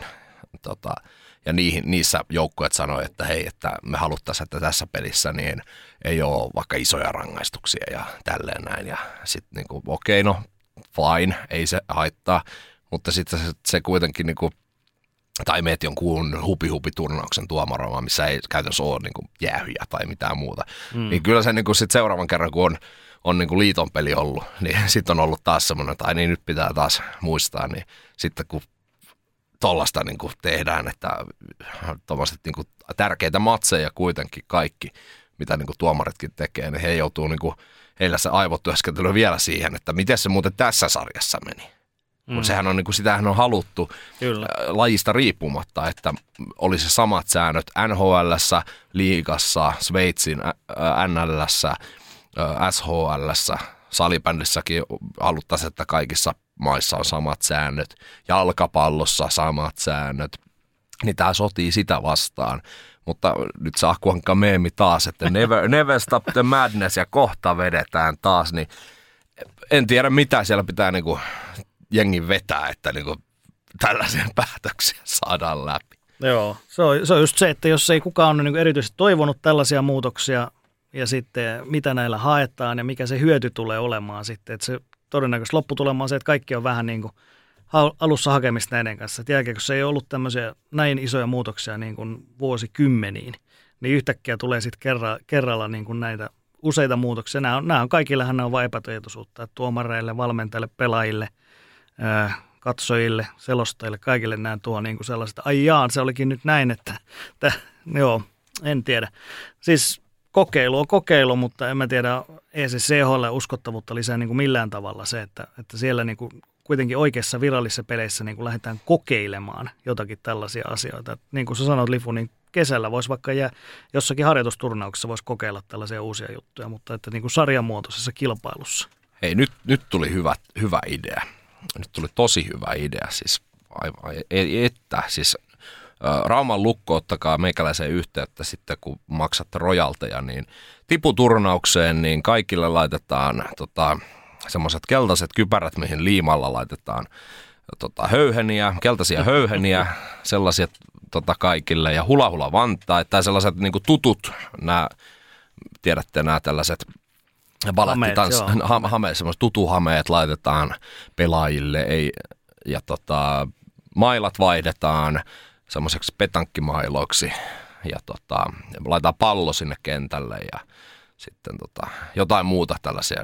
Ja ruoholla pelataan sitten kanssa. Niin mm. Tällaisia kokeiluja niin ihan ehdottomasti. Niin Kyllä. Suoraan Lifun mainostoimistolta. Niin. Mutta just, just toi, että siis vaan niinku kokeillaan asioita, niin mä, mä, mä niinku, joku voi sanoa, että on, on, on nyt vanhakantasta, mutta siis kun nämä on niin, niin perustavanlaatuisia juttuja jääkiekossakin, nämä jäärangaistukset. Ne on jo valmiiksi tärkeä osa – peliä, nyt se vaan korostaa sitä, niin mä en niin kuin sitä ymmärrä, jos jotkut sanoo, että no voihan sitä kokeilla, niin kokeilkaa jossain muualla.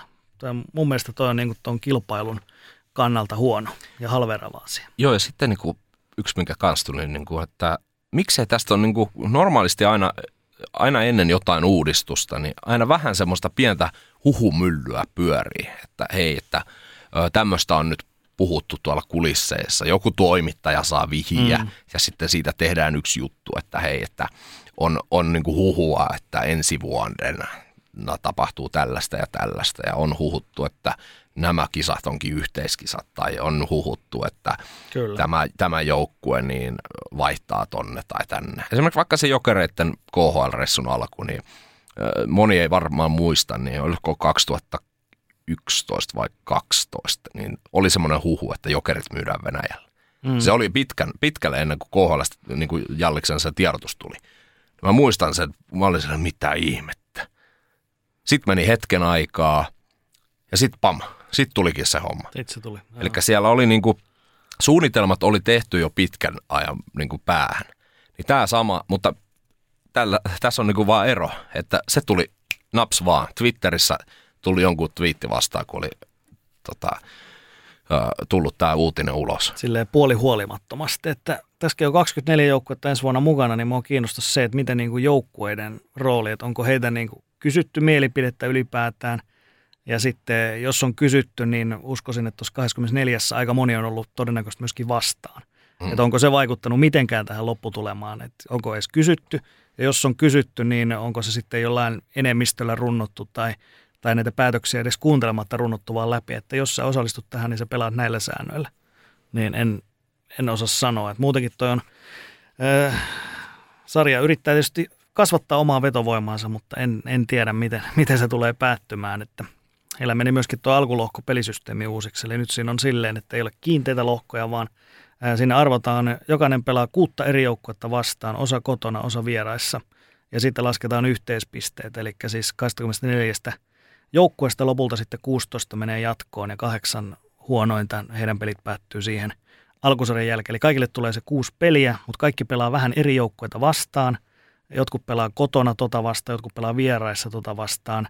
Niin mun mielestä tämä on kanssa siis, kun se on niin kuin se, jotenkin se perus, perusjuttu kuitenkin tällaisessa lohkomuotoisessa on se, että sä pelaat niin kuin – yleensä sama, kaikki pelaa samoja joukkoja vastaan, niin sitten sä saat sen lohkon sisäisen paremmuuden selville, että okei, Tappara keräsi näin monta pistettä, Luule ja näin monta pistettä ja sitten nämä Norjan Stavangeri näin monta pistettä. Nyt me nähdään, kuka näistä oli se paras. Tämä menee jatkoon.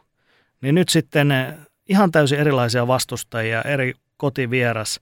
Jotkut pelaa jo tuossa ihan niin kuin syyskuun alussa jo, ja sitten joillakin ne pelit, pelit on sitten siellä niin kuin huomattavasti myöhemmin lokakuussa. Siinä on tosi iso ero, että pelaako se niin kuin syyskuun alussa, jolloin, jolloin on niin kuin hyvin selkeästi harjoituskausi vielä kuitenkin isossa kuvassa. Tai sitten, että sä pelaat sitten samaa joukkuetta vastaan lokakuussa, jolloin on jo sarjakaudet on täydessä käynnissä, niin en mä niin kuin tiedä, siis ei toi niin kuin, eihän toikaan niin kuin urheilullisesti taas ole yhtään, yhtään tasa-arvosta. Että kyllä sä saat sieltä sen lopputulemaan sitten, kun lopulta lasket pisteet yhteen. Mutta miten sä niin kuin seuraat tuommoista, että kuka siellä on milloinkin menossa jatkoon, koska siellä on taas sitten ihan seuraava ottelupäivä, siellä on taas ihan eri vastustajia, ihan eri, eri tota, se kuin menee, se seurattavuus on todella vaikeaa. Niin, että vähän, vähän tulee samalla niin NHL-FIBA, että, mutta siis NHL se ei ole mikään ongelma. Siellä on konferenssit, siellä on divisioona, divisioonan sisällä painotus, konferenssin sisällä painotus. Eli niin kuin itä, itäisen konferenssin joukkueet ei pelaa montaa peliä lännen konferenssijoukkueita vastaan ja divisioonat niin kuin mm. menee, jotta se 82 peliä tulee. Mutta siellä se toimii, koska se kausi on pitkä, se ei ole mikään tuommoinen lyhyt, että sulla voi, niin kuin, ei siellä yksittäinen peli ratkaise yhtään mitään. Kyllä. Niin kuin siinä isossa kuvassa. Ja sielläkin niin kuin kotipelejä ja vieraspelejä tulee, tulee samoja joukkueita vastaan. Ja siellä niin kuin se määräytyy sen divisionan sisällä, kolme parasta menee aina jatkoon. Eli siellä ei ole mitään niin, että voisi olla vaikka tota, no pitkästä tai no niin kuin tosi pitkän aikaa sitten keskinen divisioona oli paras NHL. Nyt se tuntuu, että se on heikoin divisioona tuon Tyynemeren divisioonan jälkeen. Tyynemeren on ehkä kyllä ollut pit, pisimpään niin kuin heikoin. Mutta tota, se, että niin kuin se vaihtuu yleensä se, että mikä divisioona on kovin. Niin jos nyt heitetään vaikka, että Metropolitan divisioona on niin kuin nyt kovin, niin ei se tarkoita sitä, että Metropolista menee jatkoon kaikki, koska mm. he pelaa vaikka niitä huonompia joukkoja ns. huonompia joukkoja vastaan ja voittaa niitä, vaan siellä menee kolme kaikista. Se on sinänsä tasaista. Sun pitää olla paras siinä sun omassa äh, divisioonassa NHL. Ja tässä sama CHL, kun on tuommoinen lyhyt, voitat niitä, niitä sun joukkueita vastaan, samassa lohkossa olevia vastaan. Ja sitten menet eteenpäin. Sama se on niin kuin MM-kisoissa. Mm. Miten, miten jos MM-kisossa tehtäisiin ensi vuonna silleen, että kaikki pelaa sen seitsemän peliä omassa lohkossaan, mutta sitten molempien lohkojen niin kuin pistemääriltä niin parhaat menee jatkoon. Niin toisesta lohkosta sulla voi mennä kuusi jatkoa ja toista vaan kaksi. Kyllä. Niin ei, ei, ei nyt, nyt, hei, sekoilu seis, sekoilu, never stop the madness, mutta nyt madness, can I play with madness, laulaa Iron Maiden, niin kyllä tämä nyt on vähän pelailua ja pelleilyä. Nämä on, nämä on vähän, haisee vähän tämmöiseltä niin kuin julkisuustempulta enemmän, että se on vähän tuommoista niin kuin taistelua elintilasta, että mutta vähän väärällä tavalla niitä nyt haetaan, haetaan näitä mielenkiinnon, mielenkiinnon kohteita. Nyt kun me aloitettiin, aloitettiin hyvin filosofisesti niin tämä jakso sillä, että ö, Jalon, Jalonen sanoi, että ei mikään puu kasva taivaaseen asti. Ja Jalonen on nyt niin kuin, itse jo vähän niin kuin sitä omaa puuta niin kuin, siirtämässä sinne kesälaitumille ja niin kuin, eläkkeelle, niin – Pitäisikö meidän tehdä vain, että trimmataan toi CHL-puu saman tien poikki ja lopetetaan koko, koko sekoilu no ei, ei, se muuta moottori saa hommiksi, menee, menee väkisinkin. Joo, jotain tuohon nyt, niin kuin, no kat, siis katsotaan, katsotaan, mutta ei, ei kyllä niin kuin en, en tuu yhtään sen enempää seuraamaan CHL kyllä näiden, näiden sekoilujen jälkeen. Ei, ei herätä luottamusta. Joo, tai eiköhän tämä nyt ala ole meidänkin osalta tämä trimmailu tässä. No joo, on tässä taas puolitoista tuntia, hei. Aika napakka maanantai, sullakin on pitkiä päiviä takana ja mikäs, mitäs se kääriä oli? Joo, rankka viikko ja pit, paljon pitkiä päiviä takana, niin se, se kuvasi kyllä aika hyvin tätä viikkoa. Että siis, tätä tä, viikkoa kun on maanantai. kun viime viikko, niin. No huomaat kyllä, että siis hirve, hirveästi jonottelua ja siis just se sääntö Suomen niin kuin semmoista sähläystä ja niin kuin sekoilua. Vähän kuin tuo CHLkin, niin Kyllä. Mutta tota, tuostakin niin selvittiin tuosta viikonlopusta ja nyt tota, on, ollaan taas muistoja ja äh, kokemuksia rikkaampana äh, kohti kesää, niin mikä se tässä shortit jalassa ollaan jo tässä kohtaa. Niin. Ainakin melkein, joo. Niin, niin kyllä. Tota, ja kyllä tämä kiva, kiva on, niin äh, ei siinä. Ei siinä. Meillä, meillä vielä monta jaksoa mennyt on jäljellä. Joo, eli kesäkuun puolella vielä kolme jaksoa tulossa. Sitten pistetään tämä kausi pakettiin, eli siinä on pari, pari vierasjaksoa. Ei nyt vielä paljastella, mitä siellä tulee, mutta vieraita ei nyt viime aikoina ollut hirveän paljon, niin nyt sitten seuraavassa kahdessa on tulosvieraita. Ja sitten se kauden viimeinen, niin se on ehkä semmoinen vähän kevyempi. Että sehän on juhannus, juhannusviikon jakso, niin joku tuossa ehdottelikin jo, että, että mitä, mikä on juhannusteema, että tota, sytytetäänkö kokko palamaan Juho Kokko palamaan vai, tota, vai mitä, mitä me keksitään, jotain juhannustaikoja taikoja väsätään täällä ja grillataan makkaraa. Jotakin. Niin, me, me tehdään taikoja ja koitetaan, tota, mietitään totta kai tulevaisuutta ja että mm. miten, miten tota, meisterit jatkuu, jos jatkuu ja näin päin pois, niin Joku le- leirinuotio olisi kyllä aika kiva. Joo, Sami Kuron otetaan sitten vieraksi Joo, Joo kyllä. juhannusjaksoon. Voisi tehdä ulkona, ulkona, otetaan joku nauhuri mukaan ja mennään tuohon pihalle vaan istuin. Niin, tässä ei ole ikkunaa tässä Se studiossa. on tai on meillä toi pikkuikkuna, mutta se, se näkyy tuohon WC-käytävällä. WC-maailma, niin kuin Olympiastadion. joo, joo. Täälläkin on parempi WC-maailma kuin siellä. On, on, tossa. Että ei, tar- ei tarvitse tuohon studion nurkkaa kuseksi. mutta joo, eiköhän tämä se koulu nyt ole tässä. Niin tota, kiitos, kiitos Teppo. Tämä oli, tää oli kiva. kiva tota, sai taas viikon, viikon niin käyntiin ton viikonlopun jäljiltä. Kyllä, kyllä. Ja sitten se kapteeni Haddock meemi siihen vielä, että mikä vi- oli jo raskas viikko ja kapteeni se on vasta maanantai. Ei Joo. keskiviikko, kun se on Niin. vasta maanantai. Joo, kyllä näin. Ei mitään. Hei, ensi viikolla lisää sporttimeistereitä. Palataan sitten.